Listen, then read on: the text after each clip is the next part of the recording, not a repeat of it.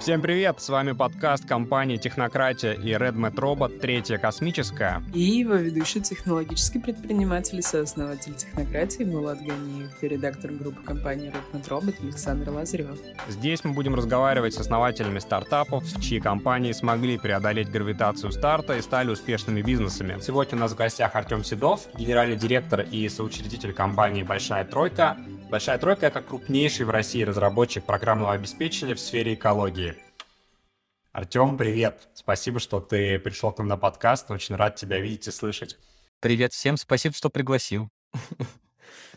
Да, класс. Каждому гостю мы вначале задаем а, вопрос в лоб такой немножко. А, назови три причины, а, которые помогли твоему стартапу, твоей компании взлететь.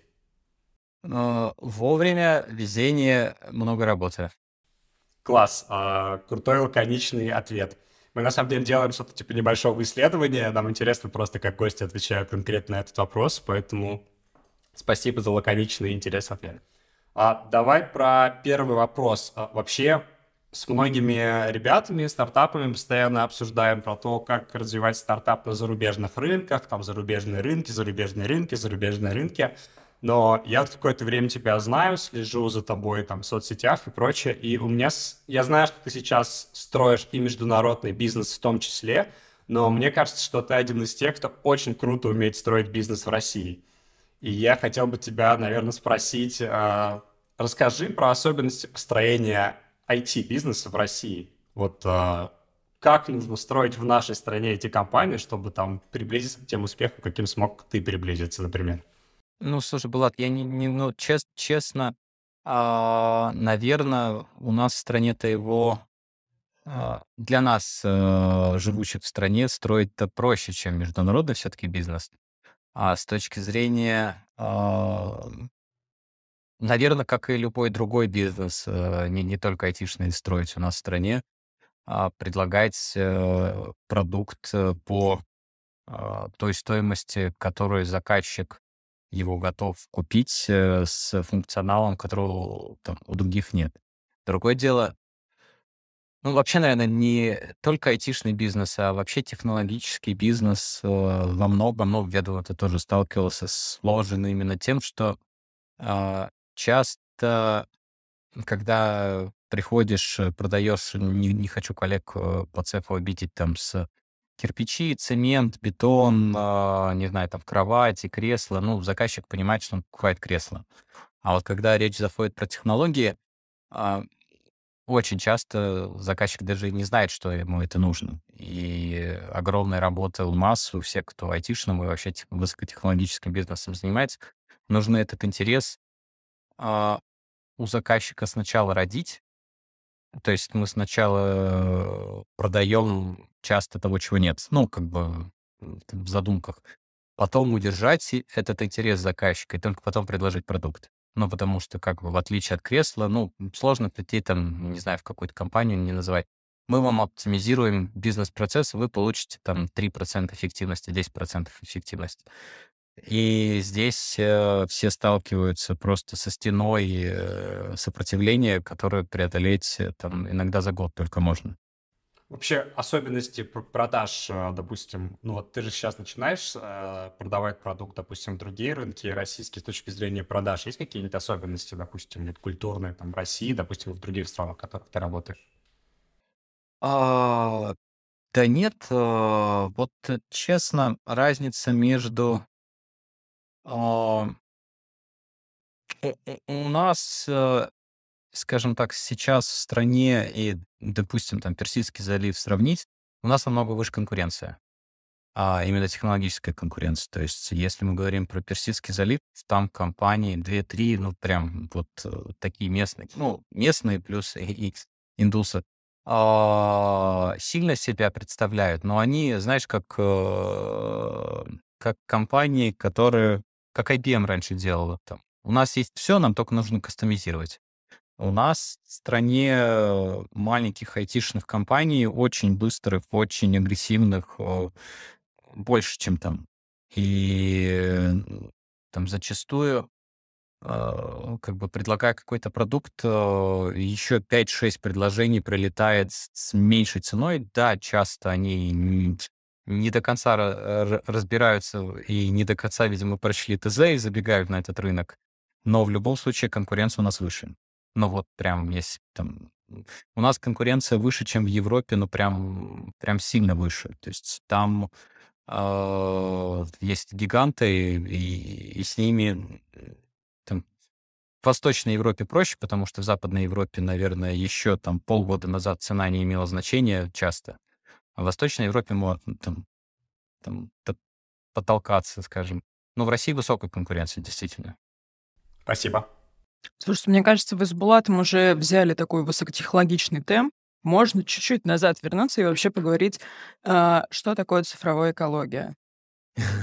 Ну вот я не посвященный человек, у меня есть представление, что такое цифровизация, вот это все, сегмент и экология, как это все связано и в чем а, смысл.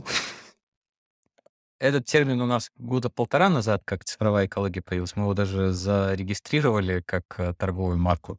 А, э, скажем так, это маркетинг с точки зрения цифровой экологии. По факту представляет себя единую платформу, которая позволяет а, автоматизировать процессы в производстве, в предприятиях, которые там подают экологическую отчетность, работают в области экологии. То есть это экологический мониторинг, это, собственно, углеродный баланс, это обращение с отходами.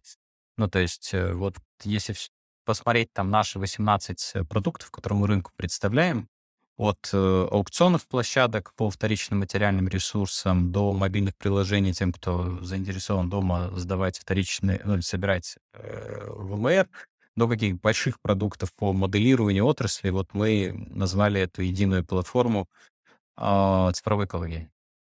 А как ты вообще оказался в, в теме экология? То есть до этого же был э, IT, это было связано? До того, как началась большая тройка, было IT также? Было э, IT у нас или вообще в принципе? у нас, мы вообще железячники. Мы начинали с производства, ну, начинали, сейчас осталось, мы нач...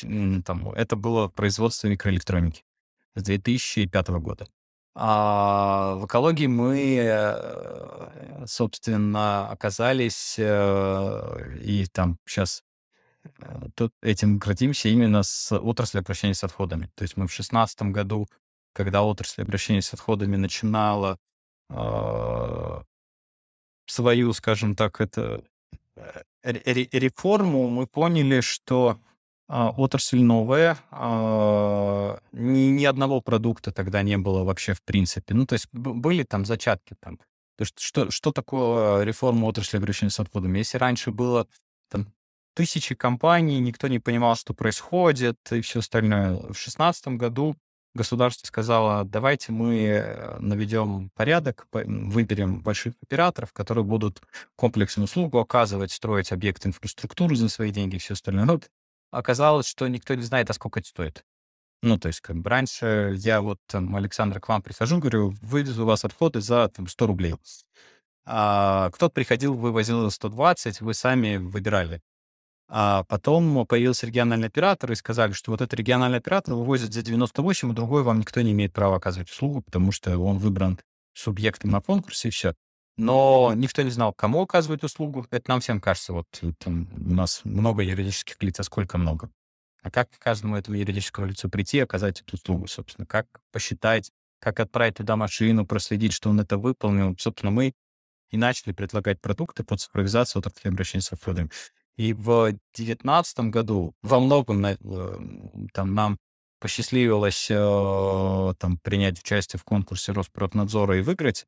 Мы вышли на федеральный уровень, и вот э, с девятнадцатого года, уже три года мы с Роспроднадзором, за что им большое спасибо, а, начали появляться продукты уже в области экологического мониторинга, в области мониторинга качества атмосферного воздуха, Потом вот э, мы создали совместное предприятие с Московским физико-техническим институтом и начали заниматься уже там от ледовой разведки до населенного пути, до, собственно, углеродного баланса. То, что сейчас модно, как бы мы чуть-чуть раньше об этом э, задумались и начали продукты там за год до этого делать.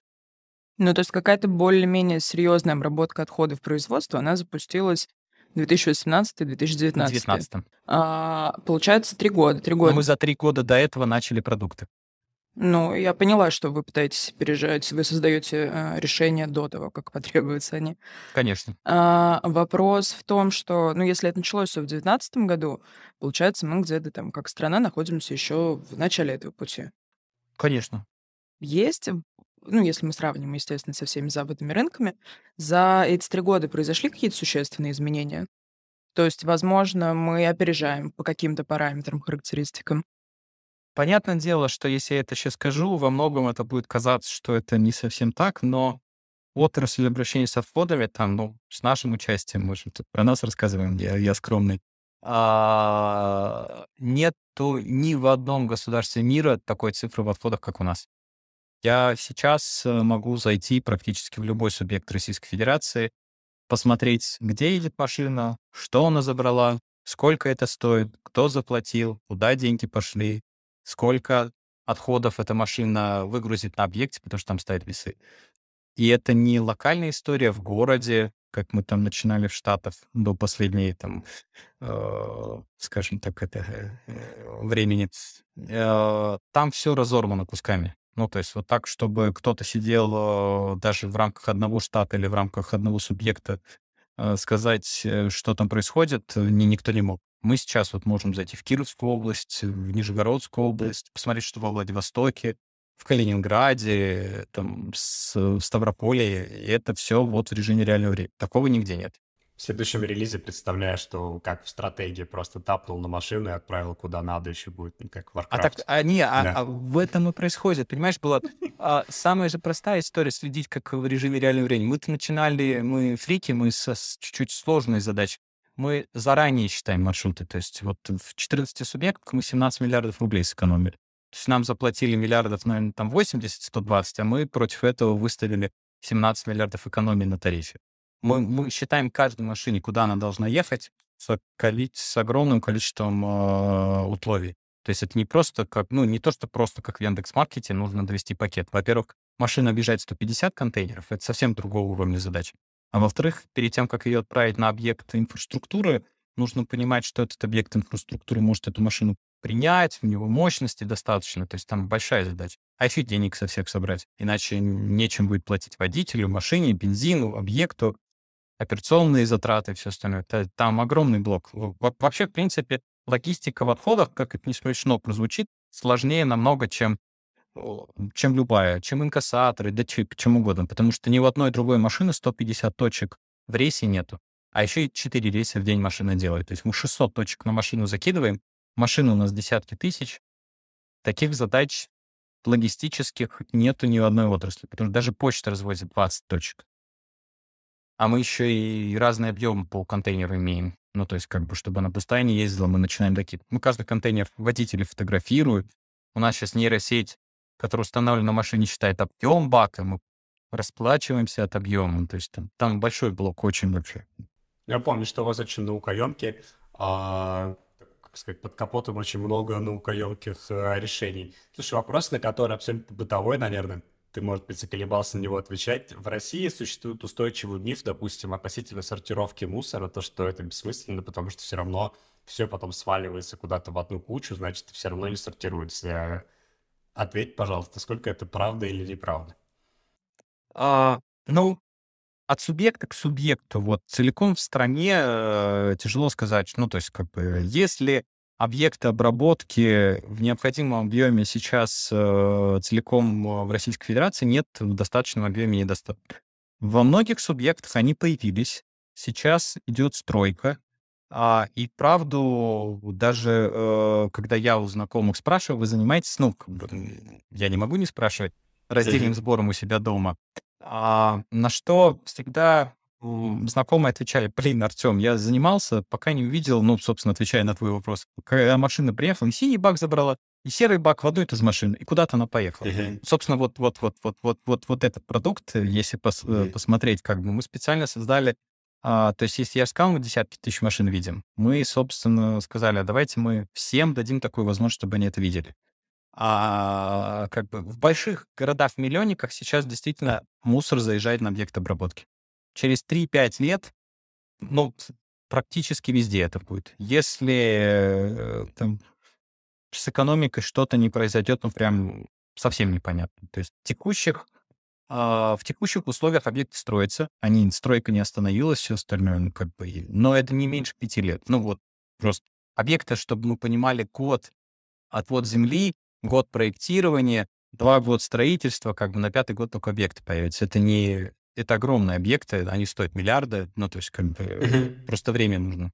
То есть, в общем, стоит э, продолжать сортировать, э, ребят, не, не расслабляемся, объекты строятся, однажды ваш пластик доедет и будет переработан. С Москвой мы просто, ну, мы для Москвы много подходом делаем. Мы провели просто эксперимент, чтобы мы понимали, из серого бака 7-10% извлекается.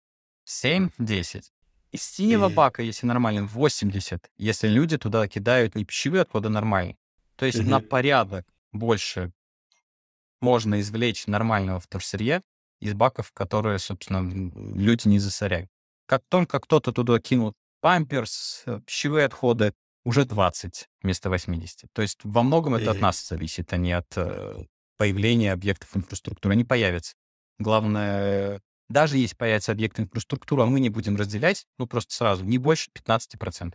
Вот просто забыли только при условии раздельного сбора дома мы можем достичь 80%. И но другого способа просто нет. Какие бы суперкосмических технологий на объектах не стояли. Если бумага намокла, она намокла, ее выкидывать. Но эта культура развивается довольно активно. То есть я сам замечаю по своему окружению, как стал абсолютно каким-то мейнстримом, и даже, типа, если ты не сортируешь мусор, значит, ты ощущение, что, знаешь, как налоговая такой трюк провернула с наличкой. То есть сейчас, когда ты держишь в руках наличные деньги, ощущение, что ты уже нарушаешь закон, знаешь, вот что-то такое, мне кажется, начинает происходить с э, мусором, да. Меня в магазине, когда кто-то просит, в ресторане есть да. наличка, я говорю, ну это что вообще? Да, да, вроде ты ничего не нарушаешь, но ощущение паршивенькое возникает, да, когда что-то такое спрашивают. Слушай, ты уже упомянул тему с Персидским заливом. А, я видел у тебя в Фейсбуке, кажется, публиковал. А, то есть вы сейчас занимаетесь, в принципе, экспортом своих технологий на другие рынки, помимо российского. И тут у меня вопрос. То есть у многих ребят, которые занимались B2G решениями на внутреннем российском рынке из моих знакомых, у них проблема то, что как бы когда они пилят решение под российский рынок, они, собственно, кастомизируют его под законы, под технологии, под требования, и этот продукт, он, получается, не экспортируем уже абсолютно в другую юрисдикцию и в другой контекст.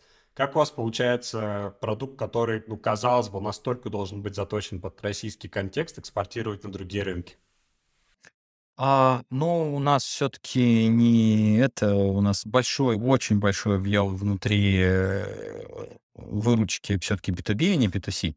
Мгм. А, и потом а, тот контроль, который, э, скажем так, цель, которую все Российская Федерация поставила с точки зрения а, информатизации отрасли обращения с отходами, а, как бы они, а, ложатся, в принципе, на любое законодательство, б, когда ковид пришел к нам, в, когда он в 2000 к нам пришел, он уже с нами как родной, я уже даже забыл, когда он это появился.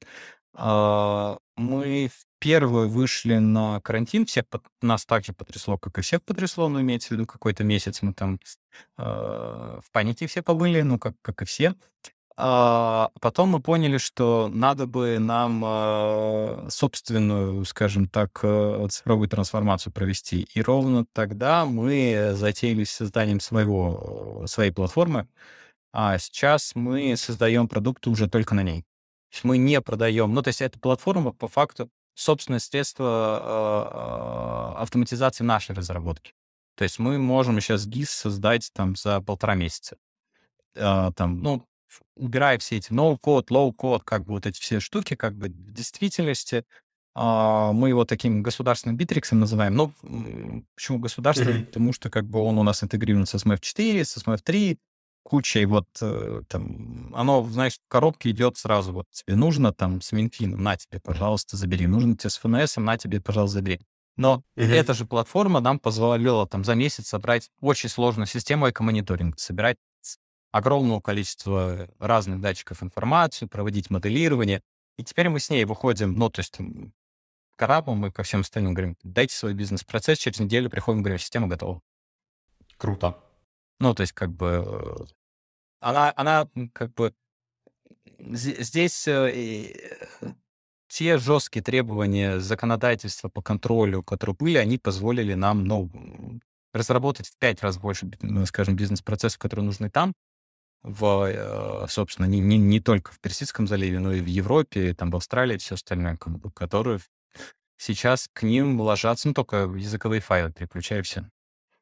Слушай, а ты немножко затронул про государственный Битрикс, и я как раз хотел уточнить у тебя, точно спросить. А, у тебя произошла сделка с Ростелекомом несколько лет назад, а, да? То есть я помню, когда... Не произошла.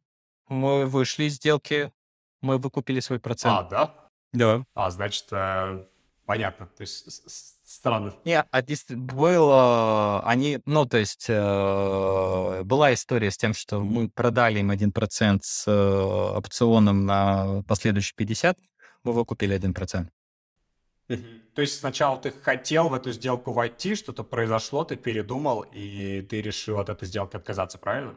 Можешь как-то прокомментировать это? Ни нам, ни Ростелекому это не э, стало нужным э, в тот процесс, но, скажем так, э, э, я сейчас рад, потому что тогда была оценка 2,5, сейчас выше в три раза.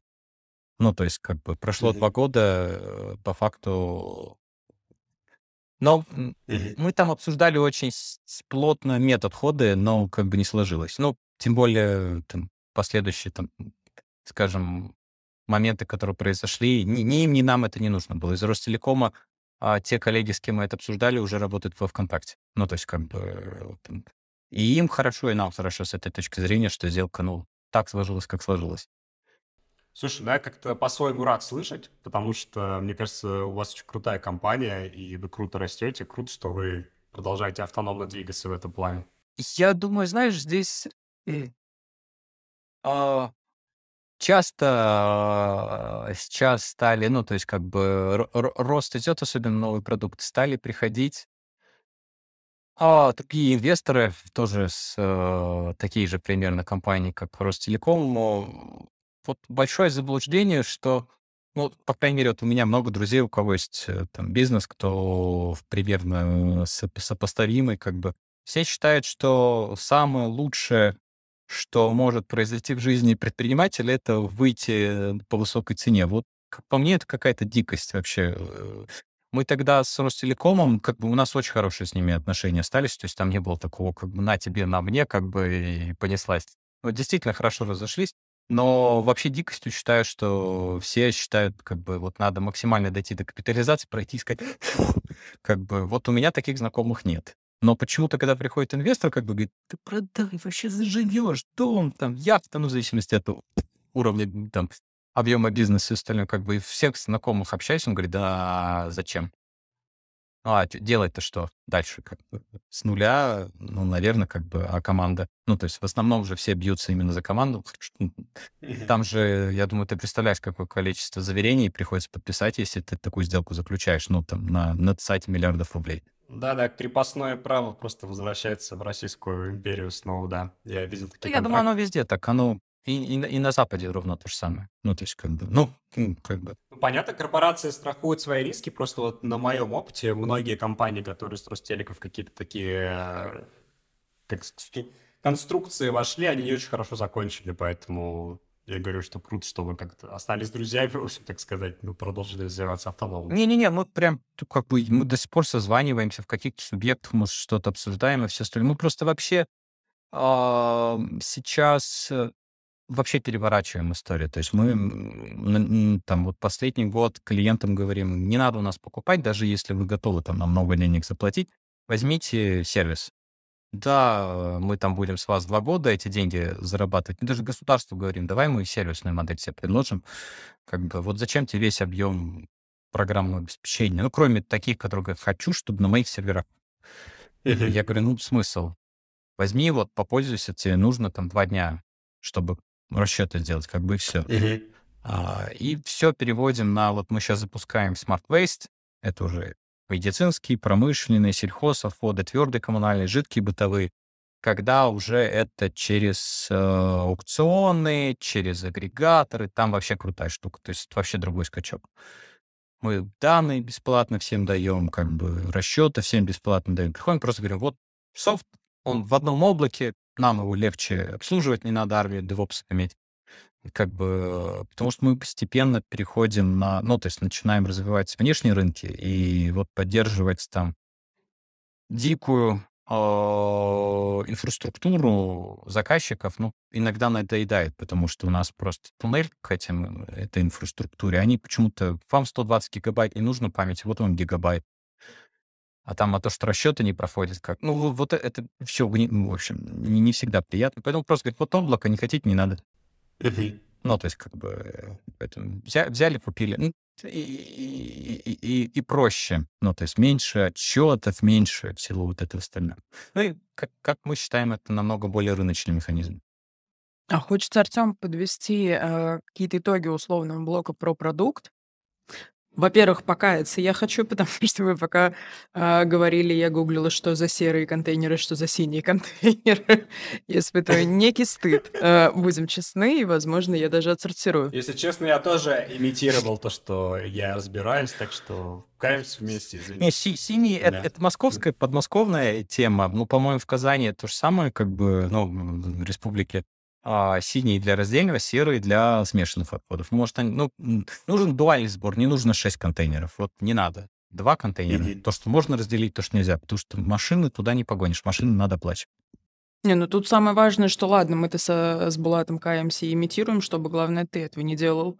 Да, вот там сейчас выяснится в конце.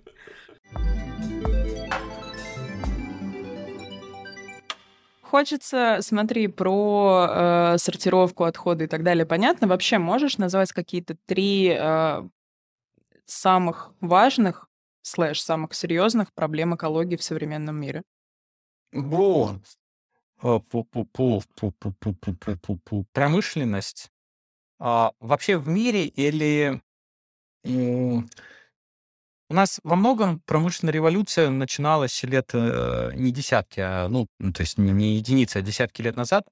И наследие от, э, скажем, я не говорю про нашу страну, ну вот, или там не только про нашу страну, часто варварские, скажем так, методы, э, там вот крышные породы, добыча рудных ископаемых и все остальное, по факту многие организации там, в других странах у нас э, занимаются регулированием а, следующим образом. Просто больше добываем. Ну, то есть вот если это руда, надо просто больше добывать. Когда к ним заходишь с продуктом, а давайте мы над эффективностью поработаем, он говорит, а зачем лет 200 еще добывай? У меня просто нужно 120 человек вызвать. Как бы если рыночная цена акций падает на 30 человек, ну, там порядков побольше, как бы. Говорит, зачем мне, как бы, это простая автоматизация. Больше добывай, меньше добывай, больше добывай, меньше добывай. То есть ну, отпуск, там, цена примерно одинаковая, объемом ты начинаешь это регулировать. Это ну, совсем неприятная история, причем а, эти производства были построены, ну, прям давно. Сказать, что они безопасные, да ну, как бы вы что. А, первое. Второе, когда наши западные, здесь прям точно можно сказать, как бы партнеры а, занимаются экологическими, ой, производственными проектами там, в Восточной Европе, в Африке, они вообще об этом не думают. Это просто добыл, уехал, добыл, уехал, как бы пока качается, можно качать. Это прям проблема номер один. Ну, потому что а, пока вы на своей территории, ну, посмотрите, что Европа сделала, как бы объем обработки 100%, а вот утилизации вот вам. Везите отходы, утилизируйте не на территории Евросоюза. Ну, это нормально вообще? Ну, как бы вот вам и цивилизованная Европа, ну, давайте где-нибудь в Азии поутилизируем, чтобы трубы в Европе не дымили. А, это первая проблема. Вторая проблема, наверное, потому что вообще с экономикой действительно огромные проблемы сейчас в стране. Ой, в стране, в мире, везде.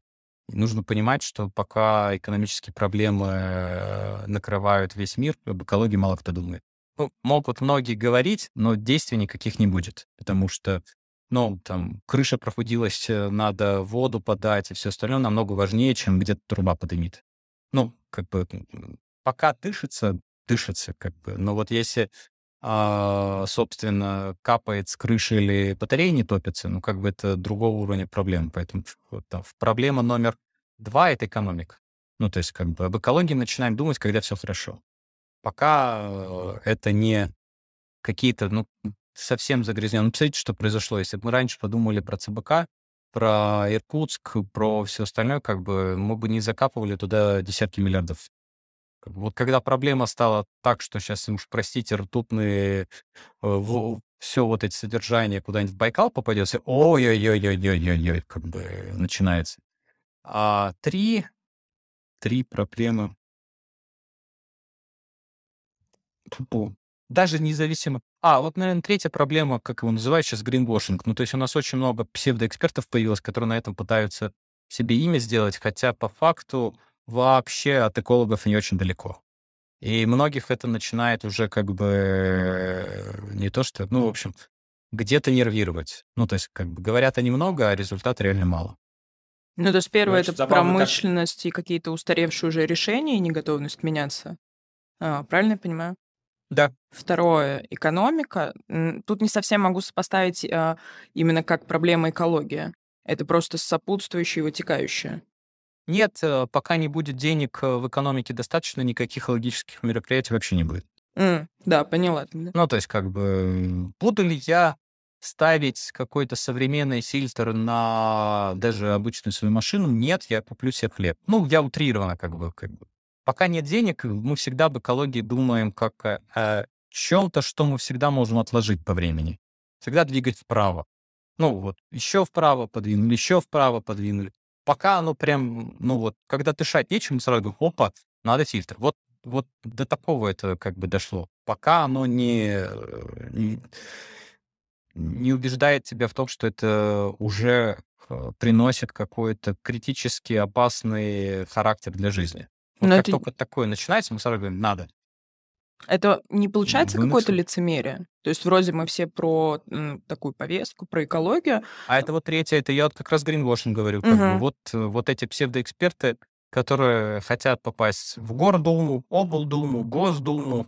У нас выборы последние, вот когда они там, два года назад, но у нас, ну, каждый, на каждой улице появился суперэксперт, ну, потому что вокруг э, отрасли обращения с отходами же народ подогрет, как бы э, все остальное. И все стали прям защитниками, суперэкспертами. Нигде нельзя строить объекты там мусорные, как бы, ну что, на Луну мусор отправлять? Когда, да, на Луну. Когда тогда тариф будет там 20 тысяч за там в месяц, как бы нет, и тарифа не должно быть, и объектов не должно быть. Пусть государство думает, а государство у нас что, как бы оторванное от э, граждан, ну то есть и, и, и это тоже подкосило во многом. Слушай, а вот а, вообще после февральских событий и начала СВО, да, энергетического кризиса, очень странная ситуация складывается на энергетическом рынке, да, то есть кто-то там расчехляет угольные шахты снова, да, кто-то еще что-то, то есть вот ты сам думаешь, после всей этой передряги количество, как скажем, такой здоровой энергетики, там типа атомной или газа в мире станет больше, или человечество, наоборот, откатится там к употреблению, там, не знаю, угольной энергетики и всего прочего. То есть я просто помню вот до февральских событий, там же была вот известная конференция в Глазго, по-моему, когда они договорились, что за 50 лет они должны не допустить повышения температуры, по-моему, там на 2 градуса, да, извиняюсь, если могу говорить uh-huh. какие-то, ну, вот, ну, помню, ну да. Как, примерно как-то так это было. А потом такая шух, и сейчас как бы условно угольные шахты распечатываем снова. Как ты думаешь, как вот с точки зрения экологии этот кризис э, все перестроить? Слушай, знаешь, как по мне, сейчас больше, ну, как ты сказал, политики, потому что иногда эта политика настолько глупая. Ну, то есть, как бы сейчас а, э, принятие решений э, на Востоке, на Западе, а, а давай навредим просто России. Ну, то есть, как бы, ну, вот других э, как, как, как- какого-то ответа я здесь для себя не могу найти, потому что а, мы не будем у вас покупать газ, другого у нас ничего нет, как бы там будем распечатывать уголь или не распечатывать уголь, а уголь все равно у нас, правда. А для меня пока непонятно. Ну, то есть э, плохо, когда политику ставят выше экономики. Ну, то есть, как бы вы могли бы там разбираться сколько угодно, но вы же себе по факту вредите. То есть э, откатит ли... Это опять же с, эко- с экономикой связано все. Ну, то есть, как бы, видишь, если бы у них было бы достаточно денег, они бы, может, там где-нибудь еще там взяли бы это и все остальное. Но так как денег сейчас нет, а у нас по политическим причинам они брать не хотят, как бы они начинают входить в средневековье.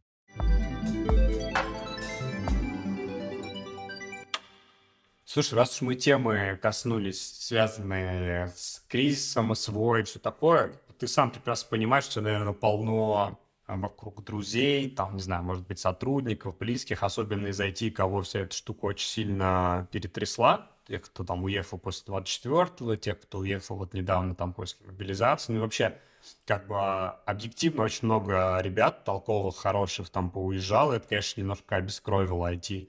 А ты, насколько я понимаю, сейчас в России, ну, то есть продолжаешь как бы спокойно строить бизнес здесь.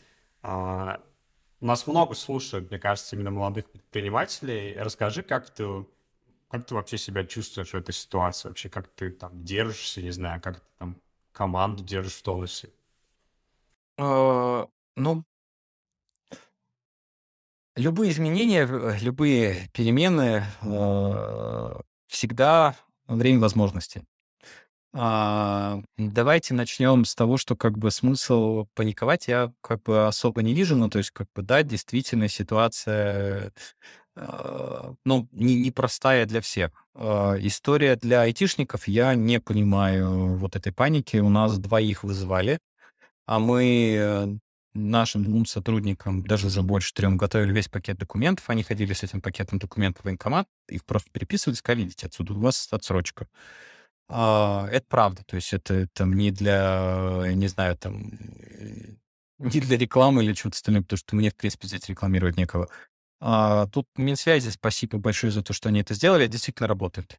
Это, это правда работает, как бы действительно получается там правительственная телеграмма для военкомата, этот процесс отлажен, там, запись госуслуги и все остальное. А, во многом а, даже не с 21 сентября, а с 24 февраля те, кто не понимает и не, не хочет это здесь понять, у нас же вообще освободился рынок. Ну, то есть я здесь не пытаюсь э, сказать, что так и надо нашим там партнерам или не партнерам, их по-разному называют в, в соседних странах. Но оно произошло то, что произошло, и здесь рынок несколько десятков миллиардов рублей просто освободился. А странно сейчас включается режим паника э, и не попытаться захватить этот э, рынок, который как бы, ну вот он, сейчас в вакуум, его заполнять чем-то надо. Даже хуже будет продукт, как бы заказчик будет постепенно терпеть, ну потому что все равно ничего нет. Ну я не говорю, что мы так делаем, ну вообще по факту очень странно сейчас э, сумки собирать и сваливать.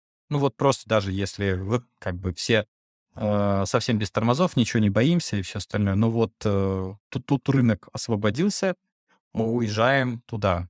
При условии, что, ну, как бы, ну, я не вижу никаких на то причин, чтобы айтишникам собирать вещи и как бы ре- ре- релокацию проводить. У нас вызывали, как я говорю, людей, мы готовили пакет документов, они ходили в военкомат, никто ни, никуда не бегал, ничего не стояли. В военкомате брали наш пакет документов, у нас отсрочка, мы зашли на сайт, они зашли на сайт госуслуг, увидели нас, увидели, чем люди занимаются, сказали, идите отсюда. То есть, если вас вызвали в военкомат, это не значит, что вам там сразу дадут автомат, каску, бронежилет, скажут, туда беги. Вот нет ничего такого. Но я понимаю, что многих накрыл страх и все остальное, как бы. Но с точки зрения бизнеса, как бы сейчас время просто фантастических возможностей. Тем более государство там, ну, во многом пытается помочь э, компаниям, которые хотят продукт предложить для того, чтобы все-таки там технологический суверенитет, сейчас у нас так это называется, э, реально, чтобы со слов к делу перейти. Или- Ну а и вот- даже эта помощь не нужна. По факту, как бы рынок сейчас ест все. Вообще все. То есть, если раньше госу- м, э, в большие компании, не будем называть, ты приходил, тебе говорили, «Кш, тш, тш, тш, SAP, Oracle, до свидос. Сейчас ты приходишь, говоришь, какая прелесть, как бы. А, И они, ну, давай.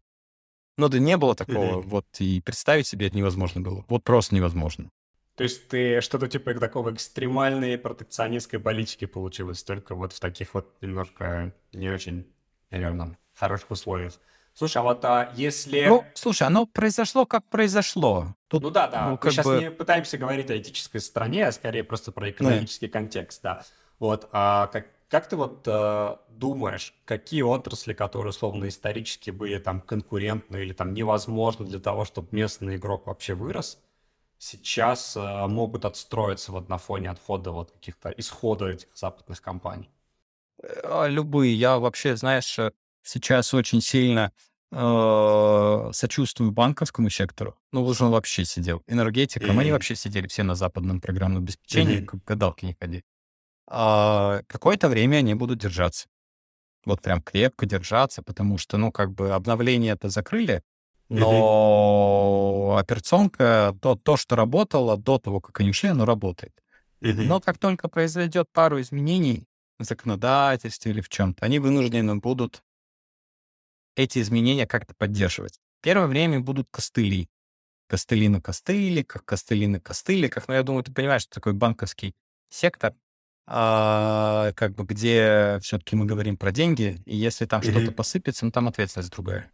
Mm-hmm. Поэтому они будут создавать рядом новую инфраструктуру и постепенно переходить на нее. Да, это не год, но мы же понимаем, что, ну, так, давайте так а, адекватно, объективно оценивать, через год, через два, через три никто не запустит сюда уже, ну, там, укусили, кровь почувствовали. Ну, давайте по-честному, как бы найти сектор на инфраструктуру российскую навряд ли уже там, в современном мире э, вернутся эти, эти компании. Просто потому что это небезопасно. Ну, то есть все поняли, как бы, ну, вроде никто не умер, вроде как бы карточки работают, банки что-то делают, как бы все работает, как бы им не вернуться сюда, это невозможно. Mm-hmm. Нас там тоже никто не ждет, но есть много других рынков, где можно конкурировать. Ну, как бы верю я, что сейчас с российским паспортом что-то меня ждет в Штатах. Это вообще невозможно. Ну, просто вообще. Даже не едем. Ну, вот просто заплыли. Mm-hmm. А, но вот сейчас начинается конкуренция. С Китаем, с ними, как бы много других рынков, куда можно прийти. Лучше ты быстрее, там, там уже не смотрят на российский рынок. Там по факту там паспорт русский, не русский, как бы у нас математики сильные. Лет 20 последние мы выигрываем все олимпиады по программированию как бы в стране, ну, имеется в виду нашу страну. То, в принципе, у нас... Э, ну, да, действительно подкосило, что повыезжали. Ну, прям как-то... Я для страны говорю, у нас таких нет, но есть... Был период после 24 до 21, когда мы набирали очень сильно много людей. Сейчас мы набираем, но они, на дис... но они дистанционно работают. В принципе, не напрягает, но он начинает напрягать, потому что мы оплачиваем в рублях на российскую карту, если он в Грузии. Спасибо э, грузинским партнерам, как бы в кавычках, э, карты российские заблокированы. Ну, то есть это определенного уровня проблемы нужно иметь дубайское юрлицо, от них выплатить. Ну, то есть как бы всегда можно выкрутиться, но дискомфорт определенно есть. А как вообще вы собира подбираете людей в команду? Потому что когда готовились, читали интервью, там где-то фигурировало, что работают э, ребята, которым и 14 лет нет. Ну, то есть, получается, важнее не опыт и какие-то регалии и перечисления характеристики, а просто конкретный человек. Вы смотрите, как это происходит?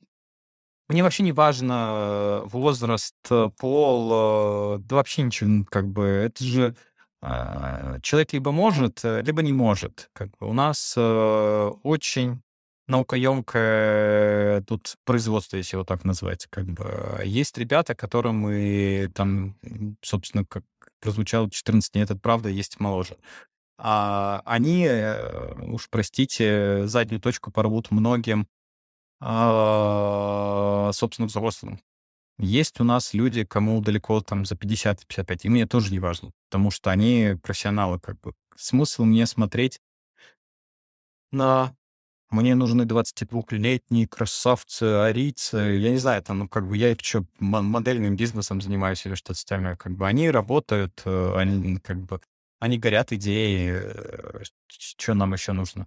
Ну, то есть у нас совсем там, но, как и у многих других таких малых э, компаний, ну, кому там 200 человек, как у нас там плюс, э, нету вертикалей, нету как бы всех вот этих корпоративных обязательств или что-то остальное, как бы не, не работает в этих условиях.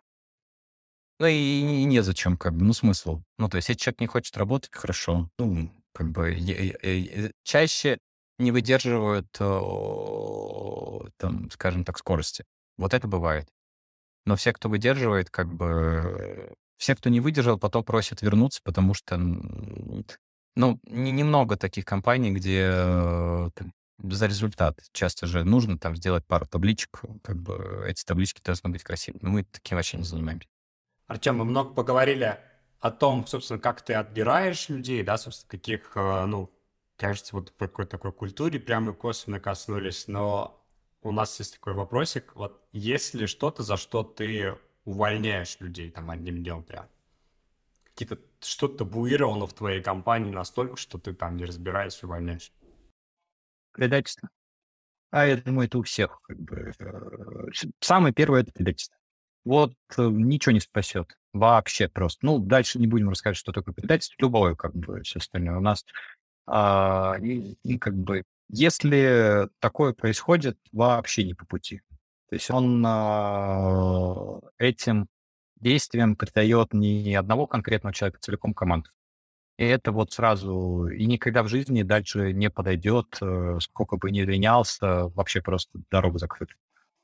А, второе, наверное, ну, наверное, только на этом. Ну, то есть все остальное можно исправить, сослаться на а, там, настроение, сослаться на, я не знаю, там, фаза Луны, на что угодно. Но вот э, от этого, как бы, как, какое бы сложное время не было, после предательства сразу до свидания.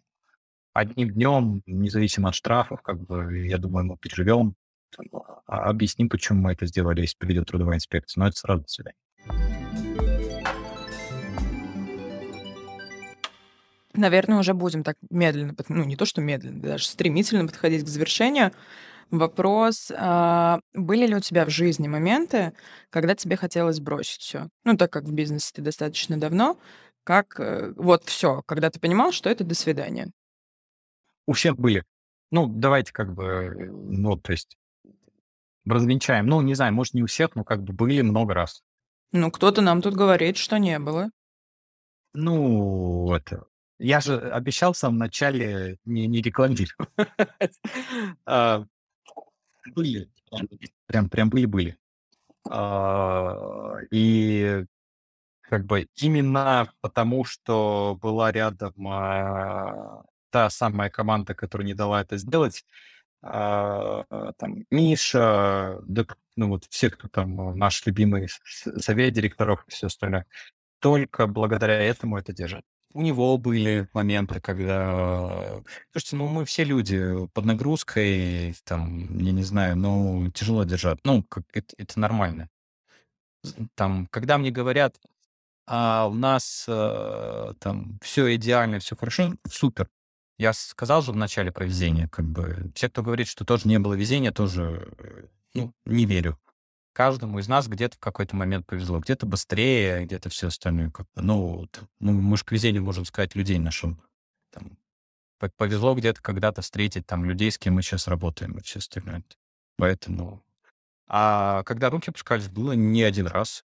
А что тебе вообще помогает, э, кроме руки близкого, я поняла, расслабиться, переключиться психологически, физически, ментально и так далее? А, Это могут последнее время ребенок а, нету спорта, книг э, только по э, этому результат. А, здесь еще один момент, что, что действительно помогает и демотивирует. Если и здесь всегда мы на эту, ну, то есть мы знаем, э, скажем так, эту ловушку, но несколько раз сами в нее залетали часто, когда м, начинаете откладывать, ну, у нас несколько продуктов, начинаете откладывать выпуск продукта, когда это накапливается, очень сильно демотивирует. То есть э, лучше выпустить то, что есть сейчас, сам выпуск этого продукта, то, что он выпущен, очень сильно начинает, э, наоборот, э, там, в плюс идти. То есть да, не так, как хотелось, все остальное, поэтому очень важно показывать постоянный результат. Не, не для бизнеса, не для, имеется в виду, там, выручки, прибыли или что-то остальное. Важно выпустить, важно запустить то, что вы начали обдумывать, потому что когда оно на, на, у вас там на тесте висит и никогда в продуктив не пошло, это очень сильно демотивирует. Вот прям список этих задач, которые только множится, и никак ты не можешь из этого... Ну, то есть, а, скажем так, выпускать нужно хотя бы столько же, сколько ставить задач. Иначе хоронит. Каждый раз заходишь, вчера было 800 задач, сегодня у нас 900, да когда оно... Вот это вот все начинает заканчиваться. Нужно выпускать, выпускать, выпускать. Это двигает. Ну, думаю, такое правило можно и на жизнь масштабировать. А, да, здесь проблема. Любые правила можно придумать, вот как их следовать. Здесь... Если бы вот так можно было сказать, надо сделать план и его следовать. Супер. Как? Потому что столько прилетает, как бы... У кого-то я видел в последнее время, как э, в современном мире, не только у нас в России, сейчас в современных условиях, к чему нужно быть готовым. И там было одно матерное слово «ко всему». А, Вот, вот это правило, как бы нужно ко всему быть готовым. И был еще замечательный фильм, забыл, я вот всегда забываю, как э, про, про, про шпиона нашего и американского, вот они обменивались во время Второй мировой войны. Там замечательный актер постоянно, как бы, почему вы не волнуетесь? Он говорит, а это поможет. Вот у меня вот это, а это поможет, э, как бы у меня постоянно, как бы мне говорят, что ты не переживаешь? Я говорю, оно поможет. Ну, то есть, и, это вот надо просто запомнить, как бы. Шпионский мост, по-моему, называется, да? Вот, да, да, Да-да-да. спасибо, ладно. Всё, Том Хэнкс, кажется. Ну вот он, он действительно это с такой эмоцией сказал, это два раза там, я как помню. Ну, то есть э, можно бросить как, как, как, э, как результат тоже, наверное, да. То есть иногда с хромой кобылы тоже надо соскакивать, но надо все-таки помнить, что э, хромой кобылой может быть юридическое лицо, но не команда. Ну, то есть это надо разделять. То есть, возможно, там, как бы, когда мы там говорим, там, все остальное, большой тройки когда-нибудь может и не быть. Да, конечно, когда-нибудь такое будет. Но команда просто будет перетрансформирована во что-то другое. Не, не, не за юрлицо держится. Это юрлицо само себе ничего не сделает. Люди, которые в этом юрлице сделают, юрлицо — это ширма, это что угодно, как бы это ИНН. Просто счет в банке, который может получать. Но добавленную стоимость не ИНН, не счет в банке создает. Добавленную стоимость создают люди, которые в этой команде работают.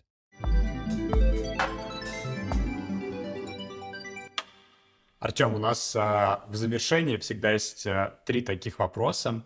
А, Я понял, Представь- три, меня это радует. Третий раз Да. по три по- Да. для большой тройки, я понял. Третий раз по три, да. А, Представь, что у тебя есть бесконечное количество ресурсов, там миллиар- миллиарды, триллионы долларов, вообще любые деньги. Какие бы три компании ты себе приобрел? А, а можно не приобрел, а это выкрутиться, сказать, какими технологиями бы начал заниматься. Ну, то есть, наверное, а, хотя